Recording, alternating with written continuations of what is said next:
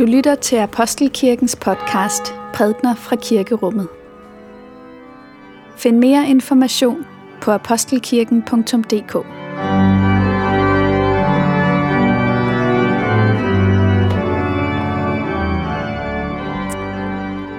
God morgen alle sammen. Solen skinner, og vi er samlet nok en gang for at fejre gudstjeneste på denne syvende søndag efter Trinitatis.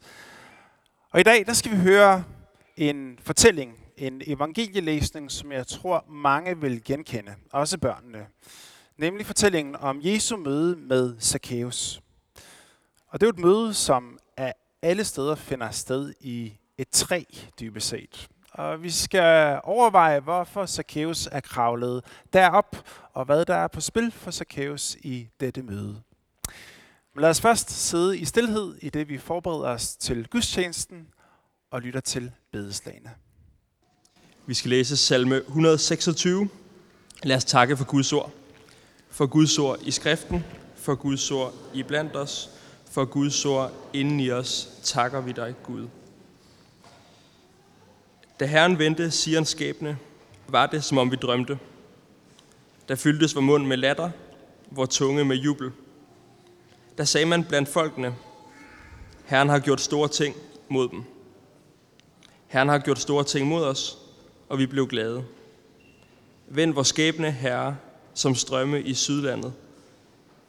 De, der sov under tårer, skal høste med jubel. Grædende går han ud, mens han bærer såsæden. Med jubel vender han hjem, mens han bærer sine næ. Amen. Dette hellige evangelium skriver evangelisten Lukas. Jesus kom ind i Jericho og gik gennem byen. Der var der en mand, som hed Zacchaeus. Han var overtoller, og han var rig. Han ville gerne se, hvem Jesus var, men kunne ikke få skaren, da han var lille af vækst. Så løb han i forvejen og klatrede op i et morbærfint træ for at få ham at se, for han måtte komme den vej forbi. Da Jesus kom til stedet, så han op og sagde, Zacchaeus, skynd dig at komme ned, i dag skal jeg være gæst i dit hus. Så skyndte han sig ned og tog glad imod ham. Men alle, som så det, gav ondt af sig og sagde, han er gået ind som gæst hos en syndig mand. Men Zacchaeus stod frem og sagde til Herren, Se, herre, halvdelen af, hvad jeg ejer, giver jeg til de fattige, og hvis jeg har presset penge af nogen, giver jeg det fire dobbelt tilbage. Da sagde Jesus om ham, i dag er der kommet frelse til dette hus, fordi også han er en af Abrahams søn. For menneskesønnen er kommet for at opsøge og frelse det fortabte. Amen. Lad os bede sammen.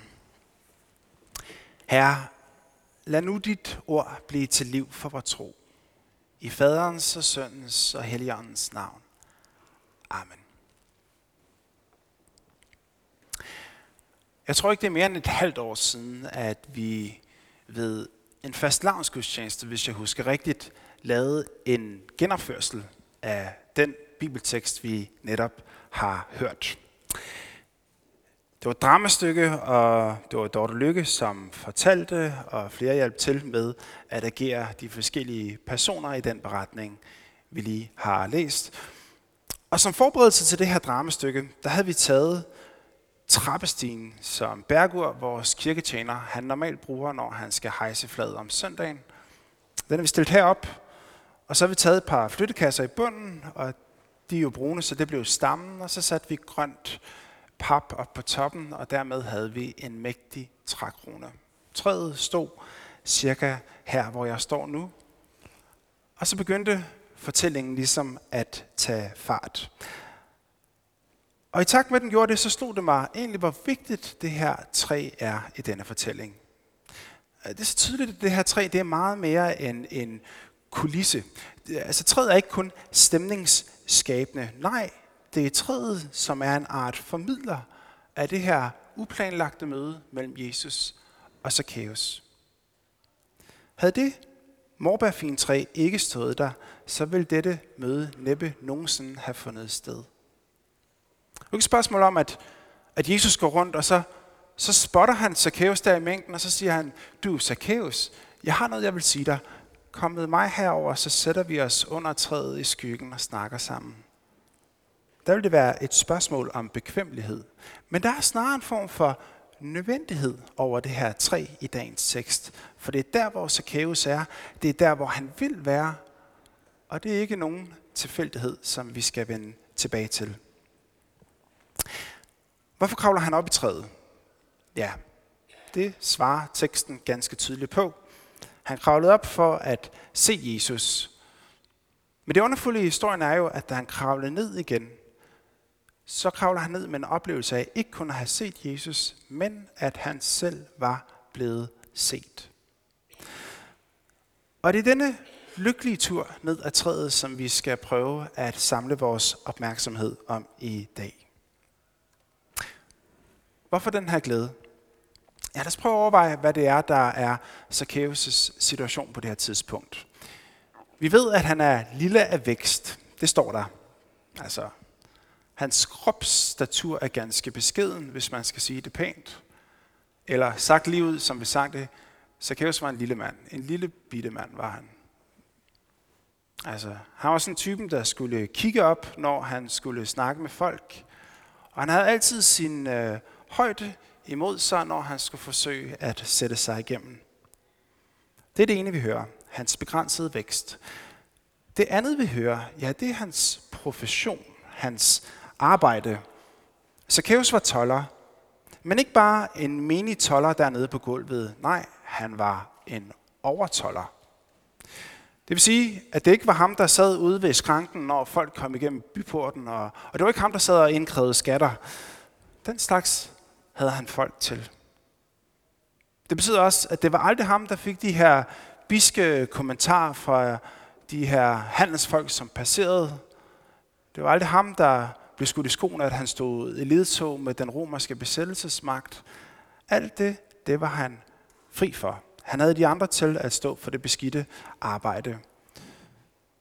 Det eneste, der kom frem til ham, det var ikke de beskidte bemærkninger. Nej, det, der kom frem for de her handelsmænd, det var deres penge. Og der var rigtig mange penge i det her. Jericho, det var en handelsby. Jericho havde en stor balsamproduktion.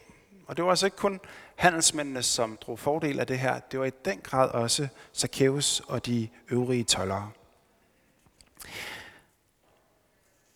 Vi må tro, at omgivelserne har vidst, hvem Zacchaeus var.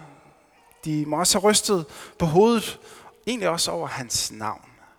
Zacchaeus, det er hebraisk, og det betyder ren eller uskyldig. Det svarer til, at en brugtvognsforhandler i Danmark hedder hederlig eller ærlig. Eller sådan. Der er et mismatch mellem navn og arbejde her. Og det er et upassende navn, som i virkeligheden bare udstiller, at her der har vi et menneske, som virker ganske skrupelløs. Og folk må have tænkt, det kan godt være, at han er lille af statur, men han har heller ikke nogen højde rav, når det gælder moral. Det er godt nok. Det, det ligger på et meget, meget lille sted for det her menneske. Sådan må vi tro, at Zacchaeus' omdømme har været blandt hans omgivelser. Men det store spørgsmål er, hvad har Zacchaeus egentlig tænkt om sig selv? Hvad har han tænkt om de valg, han har truffet gennem livet? Hvad tænker han om alle de blikke, han har modtaget, når han er gået hjem fra sit arbejde hver eneste dag? Det er ikke helt let at svare på det spørgsmål, faktisk. Umiddelbart så kunne man måske tro, at her har vi at gøre med en mand, der er fanget i et res ned mod afgrunden. Altså, han har gravet et hul for mange år siden, som han simpelthen ikke formår at komme op af. Han er faldet for fristelsen, accepteret de lette penge, solgte sin sjæl til et afskyeligt, men et velbetalt job. Og så fangede bordet. Og derfor der var der ikke rigtig nogen vej tilbage. Det er lidt ligesom casinoet. Indgangen er stor og let at få øje på. Udgangen er det væsentligt sværere at finde. Sådan var det måske for Zacchaeus. Han har ikke kunnet kæmpe sig op af det hul, han var landet i. I stedet er han begyndt at grave sig længere og længere ned. Han har sikkert startet som toller ude i skranken der, en der indkrævede pengene. Så en dag så er der kommet en romersk embedsmand forbi og har prikket Zacchaeus på skulderen og sagt, Zacchaeus, vi har lagt mærke til, at du gør et godt stykke arbejde. Kunne du have lyst til at stige i graderne? Zacchaeus har overvejet situationen, og han har tænkt, ved du hvad, hvis man har beskidte hænder, så har man beskidte hænder. Og har man først det, så er det måske bare at se, hvor langt man kan drive det til. Og sådan sagt ja. Så blev han overtoller. Ud fra den her tanke, der må Zacchaeus have haft et billede af sig selv, som er fyldt med foragt og med en del selvbebrejdelse. Altså, vi har at gøre med en mand, som var ganske rig og velhavende udenpå, men som var et lavsigt menneske indad til. Et dybt ulykkeligt menneske, som ligesom har spændt ben for sig selv her i livet, og som ikke aner, hvordan han skal rejse sig op igen. Og så er det, at Jesus kommer forbi, og det her møde, det bliver denne genoprejsningens møde. Det møde, som Zacchaeus ikke troede kunne finde sted, men som dog fandt sted. Så det er som solens forstråler, som vælger ind ned i det her mugne kælderrum, og der kommer frisk luft. Og midt der føler han sig frigjort. Pludselig så tager han ansvar for sit liv. Han indser, at han har gjort skade på andre mennesker, og vil gøre alt for at genoprette det igen. Jeg skal ikke udelukke, at det er den her fornemmelse, at Zacchaeus er kravlet ned af træet med. Fornemmelsen af, at der var et tungt å, der var løftet fra hans skuldre. Men jeg er egentlig ikke sikker på, at det er sådan, at det forholder sig. Nogle gange, når man sidder med en bibeltekst foran sig, så vil man opleve, at et ord, blot et ord, kan have en enorm stor betydning eller afgørelse for tekstens samlede betydning. Der er nogle nøgleord, som alt efter hvordan man ligesom vender og drejer dem, så kan de have meget stor indflydelse på, hvordan man som tilhører, hvilke slutninger man drager. Og sådan ord, det møder vi i dag. Og det er Zacchaeus' ord til Jesus, hvor han siger, halvdelen af, hvad jeg ejer, giver jeg til de fattige. Og det særligt betydningsfulde ord, vi skal lægge mærke til i dag, det er ordet giver. Fordi i nogle oversættelser, ikke i den, vi har brugt her, den autoriserede, men i nogle oversættelser, så står der, halvdelen af, hvad jeg ejer, vil jeg give til de fattige. Kan I høre forskellen her? Altså, der ligger et, et art forsæt i det, som Zacchaeus siger. Han angiver en, en levevis, som han agter at følge herfra. Og den her oversættelse giver jo god mening ud fra ideen om, at mødet med Jesus har vagt et eller andet i Zacchaeus. Det er et vidnesbyrd om, at hans hjerte er blevet berørt, at han er forandringsparat, at, at nu skal folk få lov til at se den bedste version af Zacchaeus. Og det kan meget vel være det, der er tilfældet. Men der står nogle gange ikke vil give, der står giver i nutid. Og det rejser selvfølgelig spørgsmålet, er Zacchaeus' givertjeneste? Og husk på, Zacchaeus giver både til de fattige, og han giver til dem, som han har taget penge uretmæssigt fra i skranken der. Er Zacchaeus' givertjeneste noget, som allerede finder sted, eller er det noget, som Zacchaeus agter skal finde sted ud i fremtiden? Og uden at besvare det her spørgsmål fuldstændigt, så kan det være at være værd at bemærke, at Lukas i det foregående kapitel, vi er i kapitel 19 i dag, men i kapitel 18, der skriver Lukas Jesu lignelse om fejseren og tolleren i templet. Det er jo tolleren, som møder ind i templet og, og står sig på brystet og siger, Herre, vær mig sønder nådig. Hvad gør farisæeren derimod? Ja, han stiller sig frem, og så siger han, Gud, tak for, at jeg ikke er som alle de andre. Jeg faster to gange om ugen, og jeg giver tiende af min indtægt. Der har vi ordet igen. Giver. Og grammatisk set, så er Zacchaeus' udsagn i dag, og det fariseren han siger, det ligger meget, meget tæt på hinanden. Det virker unægteligt som en beskrivelse af den måde, de egentlig håndterer deres penge på i det daglige. Og hvis det er rigtigt, så kan det være, at vi skal revurdere vores forståelse af Zacchaeus. Altså, at han ikke er så gemen og grådig en slyngel, som vi lige gik rundt og troede. Han er en mand, som er rig, men han er ikke en mand, der holder på pengene. Halvdelen giver han til de fattige, og han ved også godt, at det at indkræve skatter, ja, der er nogle smutter indimellem, der opstår fejl. Men hvis det sker, så er de mennesker, som er blevet uretmæssigt behandlet, de skal have deres penge tilbage firfoldigt. Det er en bedre kompensationstakst, end den vi har i det danske skattesystem. Altså. Det vil sige, Zacchaeus har været en kontroversiel skikkelse, uanset hvilken form for givetjeneste han har haft, men han har været betydeligt mere besværlig for hele det her religiøse establishment at håndtere, hvis det er sådan, at han virkelig har delt ud af sin rigdom. En ting er at være et dumt svin. En anden ting det er at være et sympatisk dumt svin. Det er noget mere vanskeligt, fordi det gør mig usikker. Det betyder, at jeg må stille spørgsmålstegn ved nogle af mine normer, ved nogle af mine antagelser, som jeg har gjort. Og læg dertil, at Jesus så kommer forbi, og han ser sandelig ud til at imødekomme det her menneske, som ellers har vagt folks afsky. Der er ikke noget at sige til, at folket Jericho har både været overrasket og en anelse forarvet. Men hvad er det alligevel, der gør så, at Zacchaeus kravler lykkeligt ned ad træet? Man kan sige, hvis han alligevel møder ind på arbejde i morgen som overtoller, hvis han alligevel ikke laver den her store uvending, når det gælder hans økonomi osv., hvad er det skældsættende der ved det her møde? Hvad, hvorfor bliver han så lykkelig? For nylig læste jeg om synliggørelsen af kirken i det daværende Tjekoslovakiet efter Sovjetunionens sammenbrud. Kirken var jo som bekendt forbudt under det kommunistiske styre. Kirken havde ikke noget ansigt ud til. Det foregik i smug alt sammen. Og der var der en mand, som hedder Thomas Harlik, som på det tidspunkt arbejdede som psykoterapeut, men han var også hemmeligt ordineret i den katolske kirke og ganske aktiv i undergrundskirken sammen med en masse andre mennesker. Så beskriver han, hvordan Sovjetimperiet kollapser, og han beskriver, hvordan hoveddøren ligesom åbnes rundt omkring i kirkerne igen. Den dør, der har været lukket i så mange år. Og folk kommer ind i kirken. En del er alle dem, som har været aktive under overfladen i alle de foregående år, men der er også folk, som kommer helt udefra. Det er en ganske speciel overgangsperiode. Men så siger Hardik meget, meget interessant. Men træerne rundt om kirkerne var fulde af sakæuser. Træerne rundt om kirkerne var fulde af sakæuser. Det var folk, der var kravlet derop, fordi de følte sig draget af det, der skete på den anden side af væggene der, og alligevel havde de en oplevelse af, at de ikke kunne træde indenfor. Det var den her paradoxale dobbelthed af en form for tiltrækningskraft, og så samtidig på den anden side et behov for en vis afstand. Mennesker, som bar på en form for længsel, men som dog oplevede, at de ikke rigtig kunne finde sin plads i fællesskabet. Fællesskabet var i for faste former, folk virkede for afklaret, det virkede som om, at der var en strømligning af menneskers livshistorie, når man lyttede til dem. Og det gjorde det svært for disse interesserede mennesker rigtigt at finde deres plads.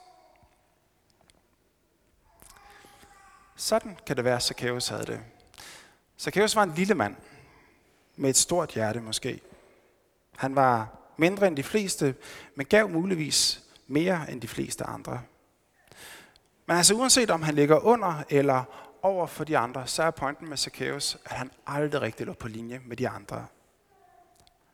Han virkede til at være et aparte menneske, som gik sine egne veje, og det gjorde han efter bedste overbevisning. Men det havde en pris, og det var, at han altid havnede udenfor. Hans plads var ikke blandt skarne, heller ikke den dag i Jericho. Det kunne han ikke. Det ville han måske endda heller ikke. Hans plads var i træet. Og det er netop der i træet, at Jesus møder ham og kalder ham ned. Kalder ham ved navn og så siger, Zacchaeus, kom ned. I dag der skal jeg være gæst i dit hus. Og lykkeligt begynder han at kravle ned gren for gren. Vi hører ikke noget om Zacchaeus sidenhen. Han blev ikke en del af Jesu store discipleflok. Han var heller ikke en mand, som grundlagde en menighed eller en kirke på den måde. Han forsvinder forholdsvis hurtigt ud af kirkehistorien. Men han vil altid stå som et eksempel på, at det er Kristus selv, der kommer for at opsøge og frelse det fortabte. Og nogle gange så er hans kirke en del af dette, og andre gange så finder det her møde sted i noget så simpelt og enkelt som et morbærfintræ. Herrens veje, det er ikke vores veje, men Herrens veje går forbi mennesker, som kan have vældig svært ved at finde ind hertil. Og tak og lov, fordi at det er sådan. Lov og tak og evig ære være dig, vor far, Gud, Søn og Helligånd. Du som var, er og bliver en sand treenig Gud, højlået fra første begyndelse, nu og i al evighed. Amen.